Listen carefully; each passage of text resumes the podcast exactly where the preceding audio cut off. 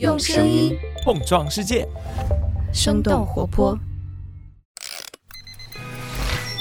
开始以来，欧美不知道你最近在社交媒体。生动早咖啡与你轻松同步日常生活与商业世界。嗨，早上好呀！今天是二零二三年的三月二十八号，星期二。这里是生动早咖啡，我是来自生动活泼的梦一。今天我们不仅会来关注一下硅谷银行破产之后的新进展，也想和你一块儿来看看 Open AI 的事故。当然，苹果高管对于混合现实头显的反应也不容错过。那就让我们一起用几条商业科技轻解读，打开全新的一天。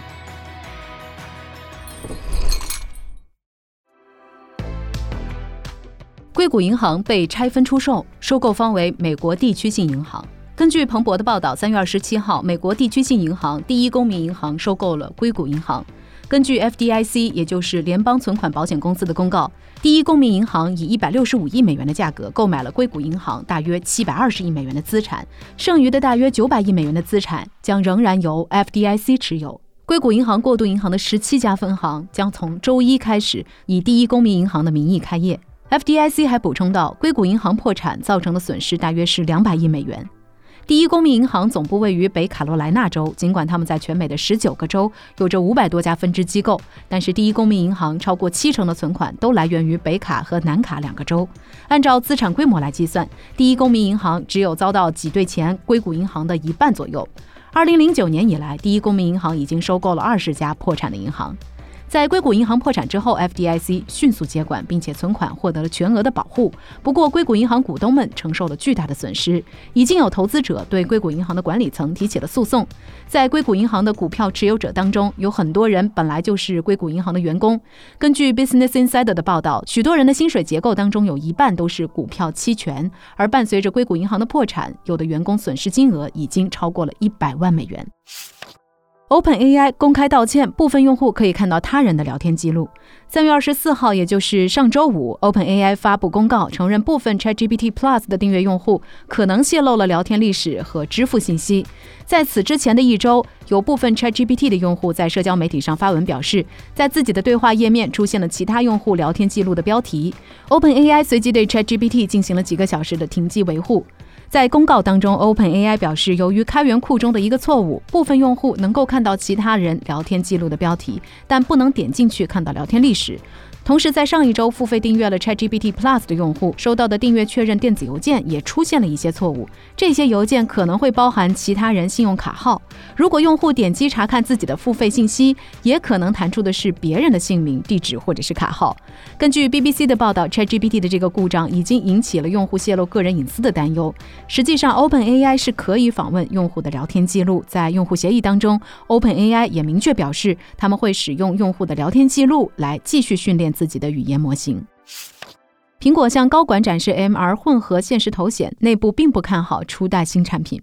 根据彭博社苹果专栏记者 Mark Gurman 的报道，上周苹果公司在史蒂夫乔布斯剧院向公司的一百位高管展示了 MR 混合现实头显设备。从二零一八年到现在，苹果的高管们每年都会看到这款设备最新进展的演示，但是从来没有见过完整的设备。g o r m a n 认为，在六月公开发布之前，这次内部展示是 MR 头显的重要里程碑。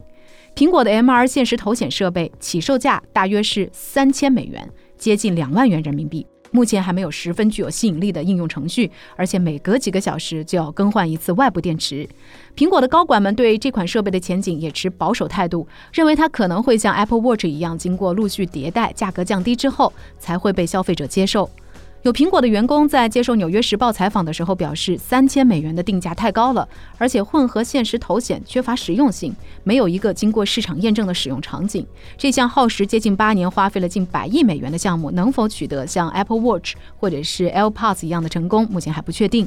除了 MR 头显，根据科技媒体 The Verge 的报道，苹果公司即将推出采用了 USB Type-C 接口的 AirPods Pro 降噪耳机。这款耳机是第二代 AirPods Pro 的 Type-C 版本，仅仅更换了充电接口，并不是一款新的耳机。苹果公司拥抱电影院线，计划每年投资十亿美元制作电影。根据彭博社三月二十三号的报道，苹果公司计划每年投资十亿美元来制作在院线上映的电影。根据内部人士透露，苹果正在和几家电影发行商沟通，由马丁·斯科塞斯导演、莱昂纳多·迪卡普里奥主演的《花月杀手》等等电影可能会在院线上映更长的时间。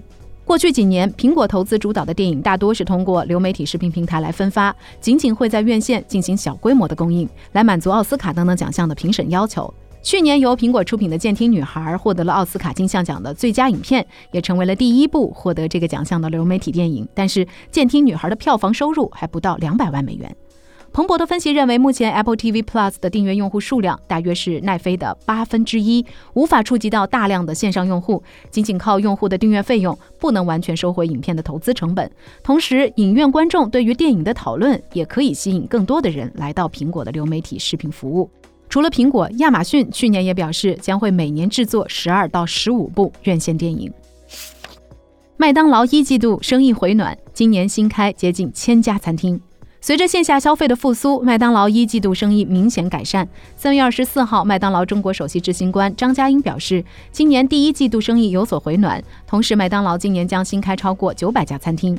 今年一月三十一号，麦当劳的首席财务官 Ian Borden 也在财报电话会上指出，麦当劳计划在二零二三年支出十几亿美元，用于在全球开拓新门店，将在全球新开一千九百家新餐厅。也就是说，今年麦当劳的新门店有接近一半都开在了中国市场。根据窄门餐饮的数据，麦当劳目前在中国的门店数量超过了五千七百家。即使是在上海这样的一线城市，麦当劳仍然有继续开店的空间。麦当劳也将会重点开拓社区五大新城和高新区等等空白市场，在一二线城市之外，下沉市场将会是麦当劳重点部署的区域。卖咖啡则是向下沉市场渗透的重要业务。根据计划，麦当劳二零二三年将在中国新增加大约一千家卖咖啡门店，主要分布于三线城市。卫龙发布二零二二财报，销量、营收双下滑。三月二十三号，卫龙发布了他们上市之后的第一份年报，营收同比下降百分之三点五，净利润同比减少了八成，只有一点五亿元。这是四年里卫龙首次出现营收下滑的情况。二零二二年一整年，卫龙少卖了四万吨的辣条。在去年年底，“年轻人不爱吃辣条了吗？”这样的话题登上了微博热搜。有消费者表示，并不是不爱吃辣条了，而是不接受越来越贵的价格和退步的味道。卫龙涨价的关键词也反复出现在社交媒体。卫龙经典包装的辣条从五毛钱一路涨到了三块九，而号称零甜蜜素和零反式脂肪酸的卫龙辣条标价是五块八。CIC 着实咨询指出，卫龙的品牌形象决定了低价的定价策略，但是在经营压力下涨价，反而会进一步的影响他们的销量。另外，食品安全、品类单一和线下经销商占比过重的问题，依旧有待卫龙来解决。马斯克向推特员工提供股票奖励，推特市值不到一年砍半。根据科技媒体的 Information 的报道，马斯克在三月二十五号给推特员工的邮件中，以接近两百亿美元的估值向推特员工提供股票奖励，这还不到马斯克为收购推特支付的四百四十亿美元的一半。马斯克预计推特今年的收入可能不到三十亿美元。自接手推特以来，马斯克就对推特的前景持悲观态度，不仅裁掉了一半的员工来改善企业亏损和债务问题，还曾经指出推特已经进入破产快车道。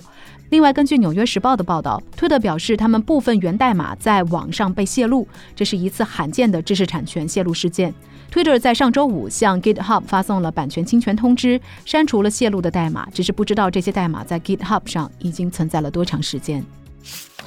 成立仅十六个月，硅谷聊天机器人公司 Character AI 成为十亿美元独角兽。根据《华尔街日报》的报道，一家成立仅仅十六个月的聊天机器人初创公司，现在已经成长为价值为十亿美元的独角兽公司。Character AI 是由两名前 Google 员工沙泽和迪弗雷塔斯在2021年11月创办，已经在知名风投机构 A16Z 的新一轮融资当中筹集了1.5亿美元，投后他们的估值是大约10亿美元。